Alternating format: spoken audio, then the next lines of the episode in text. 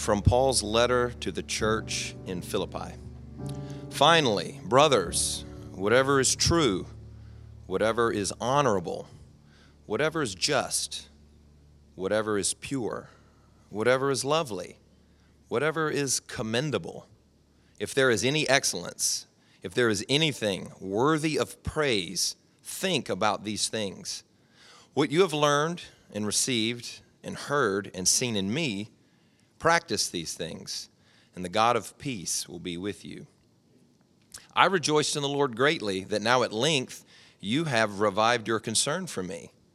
You were indeed concerned for me, but you had no opportunity. Not that I am speaking of being in need, for I have learned in whatever situation I am to be content. I know how to be brought low, and I know how to abound. In any and every circumstance, I have learned the secret of facing plenty and hunger, abundance and need. I can do all things through him who strengthens me. Yet it was kind of you to share my trouble. And you Philippians yourselves know that in the beginning of the gospel, when I left Macedonia, no church entered into partnership with me in giving and receiving, except you only. Even in Thessalonica, you sent me help for my needs once and again. Not that I seek the gift, but I seek the fruit that increases to your credit. I have received full payment and more. I am well supplied, having received from Epaphroditus the gifts you sent a fragrant offering, a sacrifice acceptable and pleasing to God. And my God will supply every need of yours according to his riches in glory in Christ Jesus. To our God and Father be glory forever and ever. Amen. The word of the Lord.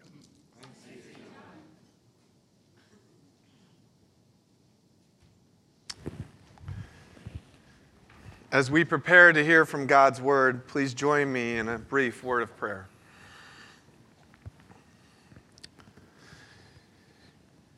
Dear Heavenly Father, may the words of my mouth and the meditations of our hearts be pleasing in your sight, our rock and our Redeemer. And in the oldest prayer of the church, I pray, Come, Holy Spirit, come. In Jesus' name, Amen.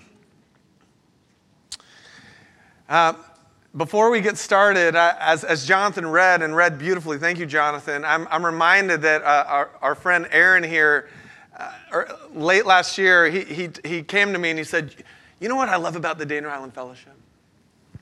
He's like, You guys read like whole chapters of, of scripture and people keep coming back.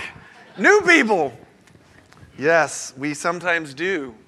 And, uh, you know, here's where we're at in the journey of this church. We've been working through the book of Philippians through the fall and then early into 2018. And, and this is our last week on the book of Philippians.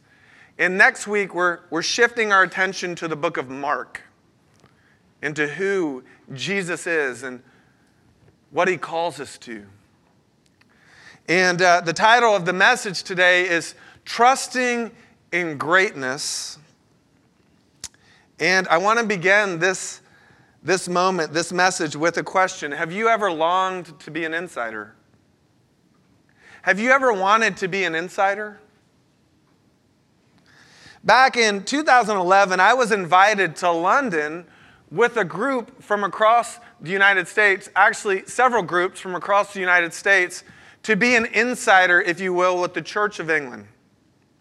You see, they were reimagining, revisioning how they raise up church planters and they created a whole new theological institution, uh, not apart from kind of the church planting network at Holy Trinity Brompton, but at the very heart of church planting. For those that don't know, in the Church of England, over half of their clergy, I was told, uh, were going to retire in the next five years. 50% of the churches were losing their clergy. There was a dire need, a desperate need, both there and here, to raise up church planters for the next generation of churches. And for some reason, I was invited to bring a group from Greenwich, Connecticut. Um, I guess they were involved in, uh, we were involved in different grad schools and leadership development. And so we were invited to see and participate with the Holy Trinity Brompton network of churches on how they're revisioning church planting and raising up leaders. And we were invited to be insiders and visit special places around London. Our first trip, we were invited to have dinner at Lambeth Palace. And then on this specific trip I'm going to mention here, we were invited to first start with a tour of the British Library.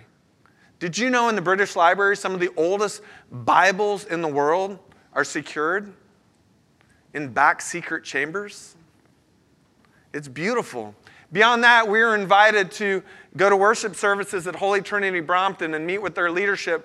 We are invited to go to St. Paul's Cathedral. Anyone been to St. Paul's Cathedral in London? Raise your hand. It's gorgeous.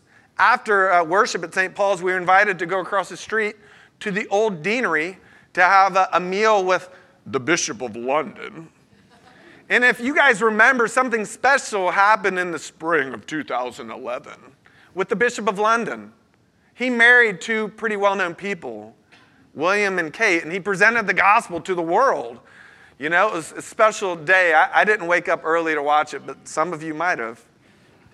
So we had lunch with him, and then we were invited to tour the, uh, the Churchill War Rooms. Anyone been there, done that? I think there's a movie even out about his life during the World War II setting. We're invited to be insiders. And as we went on our first stop to the British Library, I'm throwing up some images of the British Library just so you get a feel. The British Library is this modern building. It's somewhat controversial because it's a modern building holding old artifacts, if you will, old books and such. And, and so there's a picture of the modern architecture. And then, if you've been into the British Library, there's this gorgeous reading room that's a dome, and there's stacks and stacks, shelves and shelves of old, of old books. But then, if you're an insider, you, you get invited to these secret rooms. And in the secret room, we were invited into, I think there were three Bibles in front of us. One was Henry VIII's personal Bible, we were told. If you know anything about the Reformation, that's a big deal. The other, this one right here, we were told was Tyndale's first translation of the Bible into English. And if you know the risk that that took, lives were lost in this kind of dark period of the church, which is known as the Reformation in the 1500s. And we were looking at this first translation into English. And so, as we moved into the room and we saw these old Bibles, this one gentleman from the corner, he stepped forward. And he started, he, he started teaching about the Bibles. And he started telling us about the history of the church. And there's two reformations that happened. There's the English Reformation, which from that comes Anglicanism. And then there's the Continental Reformation. From that comes groups like the Presbyterians. Did you know that? And he's teaching us. And then, and then awkwardly, this woman, also in the back, she says, Sir, can you please step away from the Bibles? You know, the great twist in the story is the guy teaching about the Bibles was just an American pastor that was so excited to be in the British Library looking at these old books. He was a kind of a, a nerd, if you will, but he was an insider, maybe for the first time in that regard. He wasn't a curator, but it was so fantastic. It was one of those moments where you just could see how excited he was. His, his joy was palpable. He was an insider in that moment. And you know, I think if we're all honest, we all long to be insiders in life. There was a young gal here earlier today, and she walked in and she was wearing a, a Brady, Tom Brady jersey. And she's like, Yeah. And just imagine if that young lady who's passionate enough to wear a Patriots you know, shirt into the DI Fellowship in Charleston, South Carolina, imagine if she was able to just jump on a call and hear Belichick and Brady planning for today. Right? We may or may not have Vikings fans who said, hey, I may or may not have come to church to pray for my team today. Imagine if you guys were in, you know, in those huddles today, that you were insiders. Turning back to our passage, these are some of the last words and breaths of the Apostle Paul that were given. And here's what I think he says to us, as he said to the Philippians The secret to life is embracing that we are insiders in Jesus Christ. He's saying, followers of Jesus, the key, the word he uses, the secret to life, is that you are in with Jesus Christ.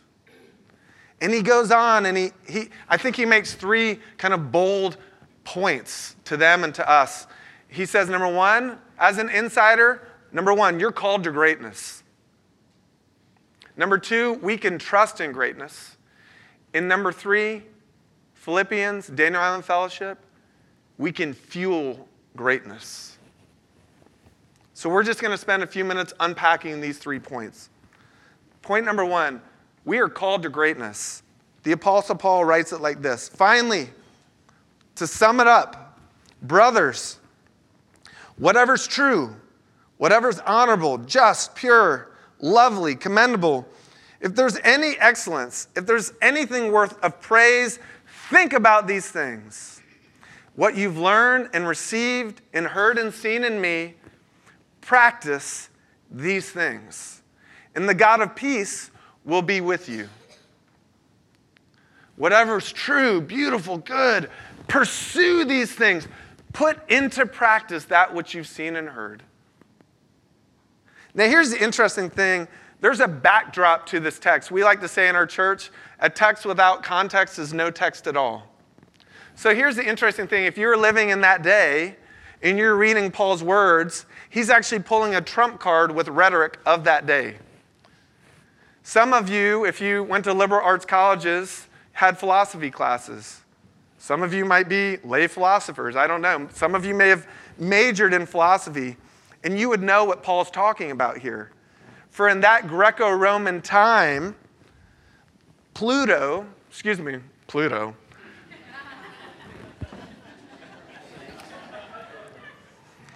not a Disney movie. Plato had four virtues.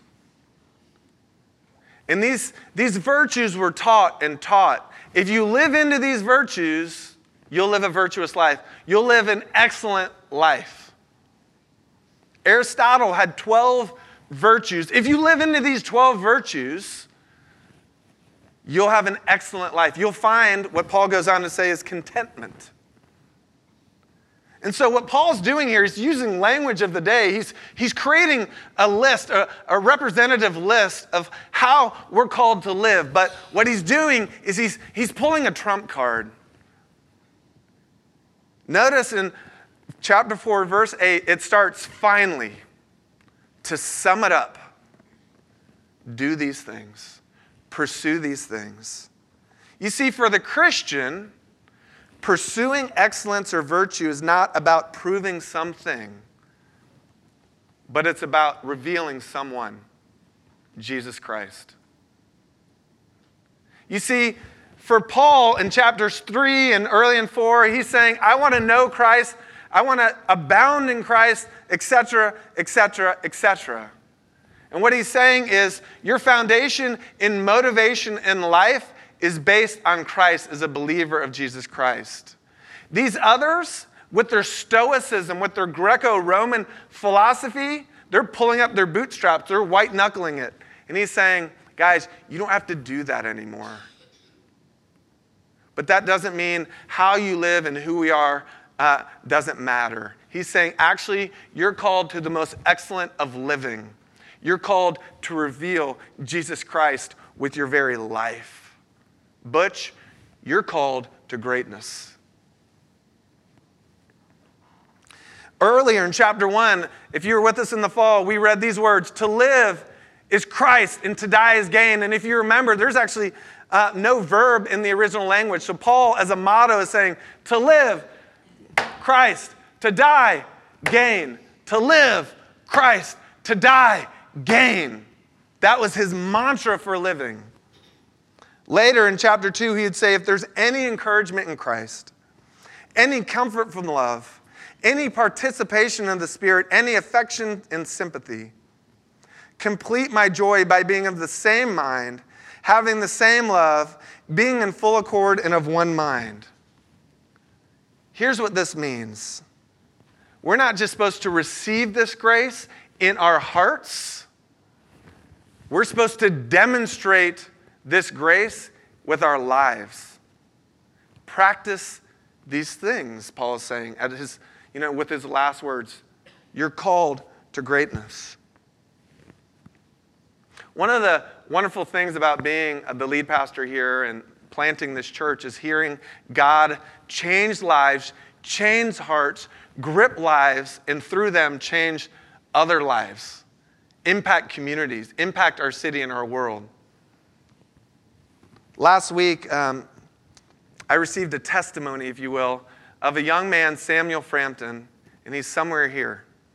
And I think Sam Samuel is a sophomore, is that right? A junior, excuse me. And he and his dad have begun uh, participating in this ministry that our church is partnered with called Hope for Repair. And Pastor Jim and some other men and their sons are going once a month with other people around Charleston, and they're going to the poorest of the poor in our city. Some people that don't have electricity, some people that don't have modern plumbing, some people that don't have heat, they don't have roofs.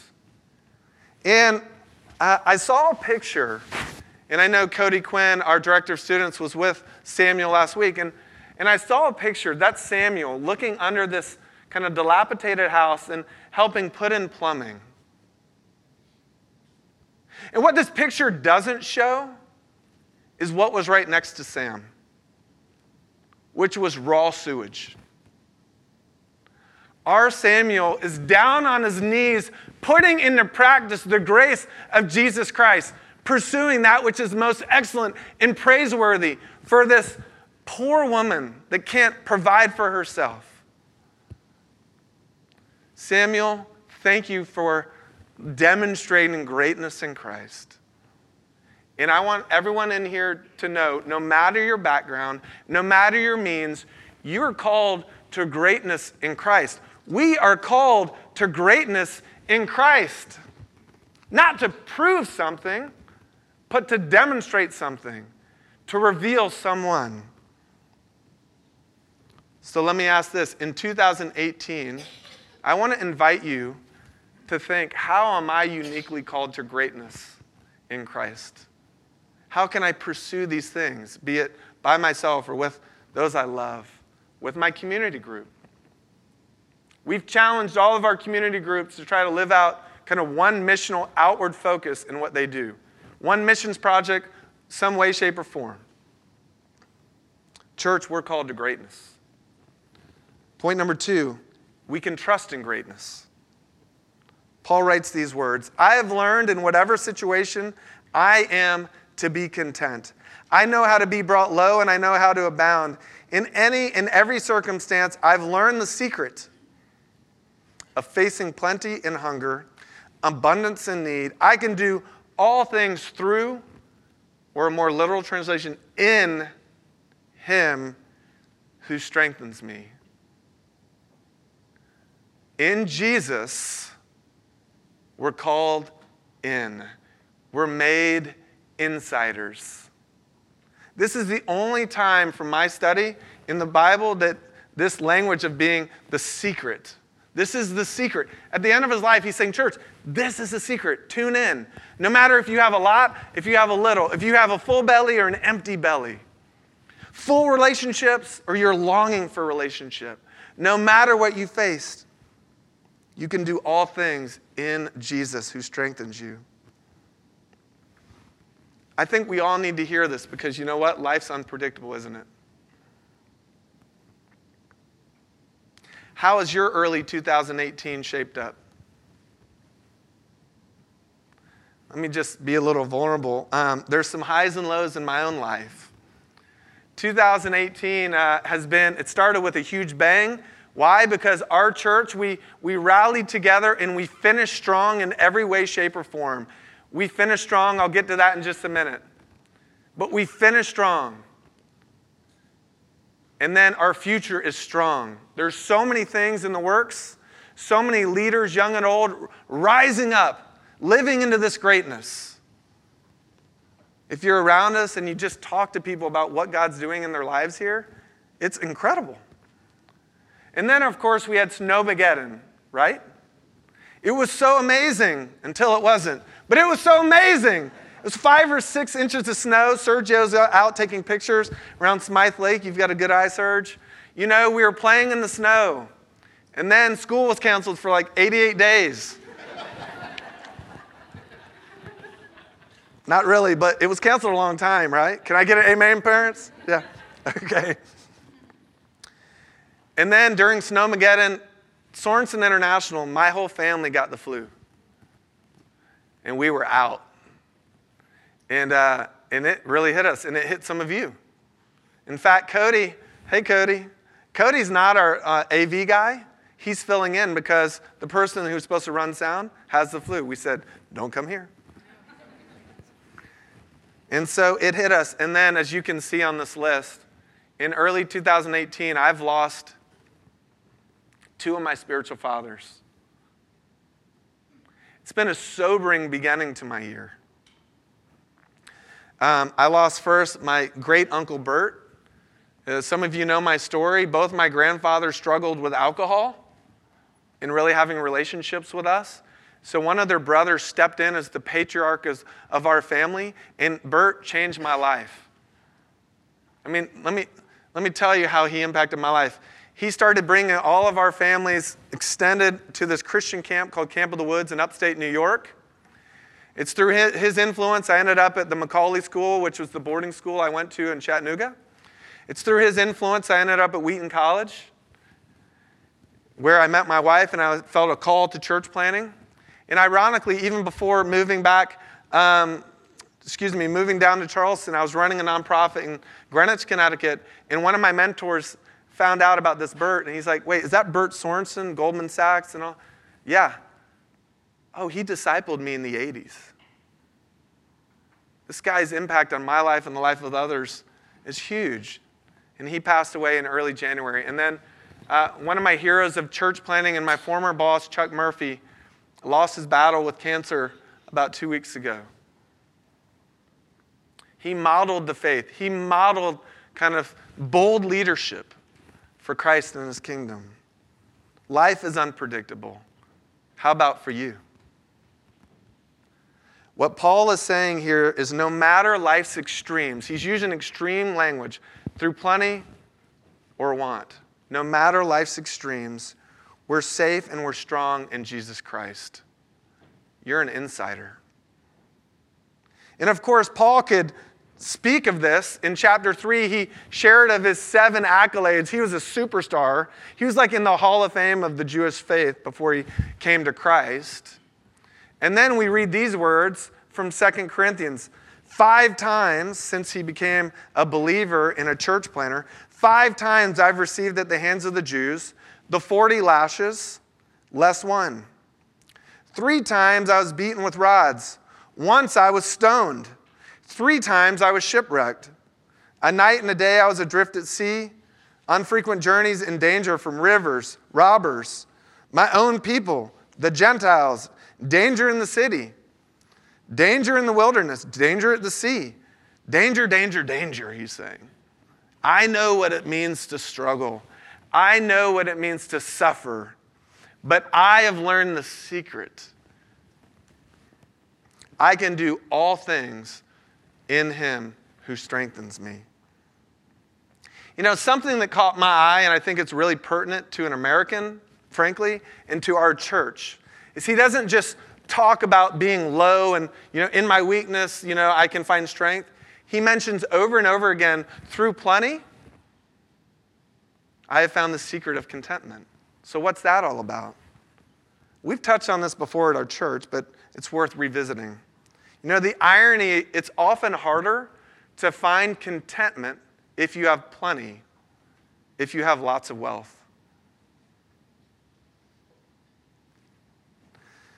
Paul would write these words to Timothy Command those who are rich in this present world not to be arrogant, not to put their hope in wealth, which is so uncertain, but put your hope in God, who richly provides us with everything for our enjoyment. John Calvin, one of the reformers, he had this to say He who knows how to use present abundance, abundance soberly and temperately with thanksgiving, with thanksgiving, prepared to part with everything whenever it may please the Lord, giving also a share to his brother according to his ability, and is also not puffed up. That man has learned to excel and to abound. This is an excellent and rare virtue, and much greater than the endurance of poverty, he says. Paul's point is this nothing you have and nothing you will face compares to the power that's yours in Christ Jesus alone. Some of you really need to hear this because you're facing hard stuff right now, or you've got everything and you're kind of bored. Is this it?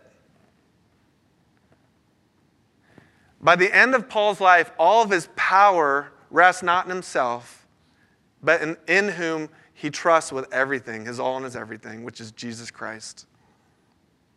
So in 2018, we're called to trust in greatness. The greatness, quote, of him who strengthens me. Point number three, we can fuel greatness. He says, It was kind of you to share the word is koinonia, to partner. If you guys were with us in the fall, this word means to fellowship. Was kind of you to fellowship in the gospel with me, to share my trouble. And you Philippians, you know that in the beginning of the gospel, when I left uh, Macedonia, no church entered into partnership with me in giving and receiving except you only. Even Thessalonica, you sent me help for my needs once again and again. Not that I seek the gift, but I seek the fruit that increases to your credit. And I have received full payment and more. I am well supplied, etc., etc., etc. You see, when the gospel took root in this little church in Philippi, it unleashed unparalleled, unparalleled generosity for Paul and his mission in the global church. Here's the bottom line this was a little church of outsiders. This was the first church in Europe. It was towards the Gentiles. They're still a young church, but we're reading about them today. Why? They fueled the mission of the gospel, they fueled greatness. This was Paul speaking specifically in this context about his second missionary journey. Another way of saying it is they had become a church planting hub. They helped others multiply the gospel. They supported Paul along the way. Do you guys remember a story uh, of little Zacchaeus from Luke 19? For those that don't know this story, it's a cool, it's a cool story, and I say little because the Bible says he was little. And so Luke 19, there's this, you know, this tax collector, and he was somewhat a thief in his profession. But he heard about the movement of God in Jericho. And he wanted to get close to Jesus because he heard there was power coming from this man. And he couldn't get close, so what did he do? Serge, you remember? He climbed a tree. And Jesus said, Zacchaeus, come down. Today I'm going to fellowship with you. He calls him by name. It's radically personal, it's radically powerful. And Zacchaeus immediately experienced life change in Jesus and he throws this dinner with all these quote unquote sinners, all these outsiders. But he had become an insider. Do you remember what Zacchaeus immediately did? What he immediately said? He said, Jesus, basically, I'm a changed man. Half of what I have, I now give to the poor. Those people I've defrauded, I'm going to repay them back fourfold. He didn't just receive the gospel, he was committed to fueling the gospel, to demonstrating the gospel, advancing it with his very life. The same is true of the church in Philippi. And here's the deal it's not just true for little Zacchaeus. Little Zacchaeus went from being little Zacchaeus to huge Zacchaeus in that moment. Think about it. That's what one theologian likes to say. And this is his story. This is the Philippian story, but here's the thing this is our story. We're not only called to greatness individually, and we're not only called to trust in greatness in Him alone, we're called to fuel greatness, and we're doing it. You're doing it. We're doing it. I just want to celebrate some of the big picture things that are happening in our church. This fall, we shifted to two services. Why? So that we could make space for new people in our church. Here's a, I want to I want to take a test or a measure. How many were in this church? Excuse me, how many are new to this church as of a year ago? Raise your hand. Okay, that's quite a few. We wanted to create space for you, and we need and want to create space for others to encounter this good news in Jesus Christ. Beyond that, last summer, after months and months of due diligence, we were presented with an opportunity to buy just under eight acres of land. Anyone remember our time frame, Steve? Three weeks. Three weeks we had to purchase eight acres of land. Did we do it? We did it. We said, let's put a stake in the ground, not just for now, but for the not yet of the gospel. We can see what is yet to come. We can see the people, the families, the kids coming to faith in Jesus Christ through the building that has yet to be built. Beyond that, here's this crazy story.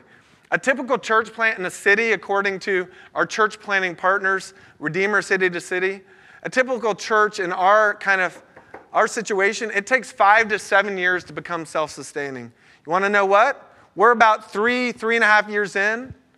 Guess what? We met our budget at the end of 2017. We finished strong. You guys stepped up. You're fueling greatness. You're fueling mission. You're fueling the advance of the gospel. And then something you just might not know, but it's staggering. And I don't know of another church plant that's doing this kind of thing. How we've, how we've set up this space, we wanted to use this space not just to serve our church, but to serve the city and even those who serve our world. Since we've opened this space, the Holy City Collective, our leadership in our church has served over 92 organizations. 92 for a young church plant. Some of those organizations uh, I'll list right here Apartment Life Ministries, Boy with a Ball International, Bread of Life Africa, City Life Charleston, a new church in North Mount Pleasant, Drawing Near to God Ministries, the Dream Center Clinic Charleston, Halos, uh, Journey Together Ministries, Life Resources, um, Mill Village Farms, uh, this is a twist of irony. Seacoast Church. Often, uh, you know, maybe quarterly, they come in. Do you know where they ha- hold some of their planning huddles? Right in that room back there where our nursery is. Water Mission International, World Witness, Young Life Charleston. These are just a handful. Guys, we are fueling mission. The Philippians were committed to fueling mission, to, to fueling greatness to be game changers, world changers. It didn't end with their generosity, it started. They didn't know what they were doing, but they were fueling Paul's missionary journeys, just as we're basically impacting our city and our world in the little opportunities that are presented to us. You know what Paul's saying? Keep on with it. Why? Because you can be sure, he says, that God will take care of everything you need his generosity exceeding even yours in the glory that pours from Jesus. Scott, church, we will never outgive God, but we can reveal him. We can join him. We can advance the kingdom. So in 2018, our church, 2018 and far beyond, our church is committed to fueling greatness. I looked out at the kind of the 9 a.m. service and I saw this one student who's an eighth grader. I cannot, I cannot begin to tell you how excited I am for our church to pour into just the kids and the students in this church and, and unleash them to be game changers in the gospel. I can't wait to hear more stories of Samuel Frampton. I cannot wait to hear more stories of deliverance from this or that, more healed marriages. And we're just beginning. So, in conclusion, just to summarize, Paul is basically saying, guys, the secret to life is getting it, knowing, embracing, living that you're insiders with Jesus Christ. You're an insider, Mary. Kathy, you're an insider. And that changes everything. Friends, you're called to greatness. We can trust in greatness and we can fuel greatness. Let's pray. Dear Heavenly Father, I just, I thank you so much for the boldness of the Apostle Paul. And I thank you for the boldness even in this room, young and old. God, I pray that, uh, that we would live as insiders and it would change everything. That we would live to reveal you and trust you and fuel your mission. Thank you for what you're doing in our midst already. We pray in Jesus' name.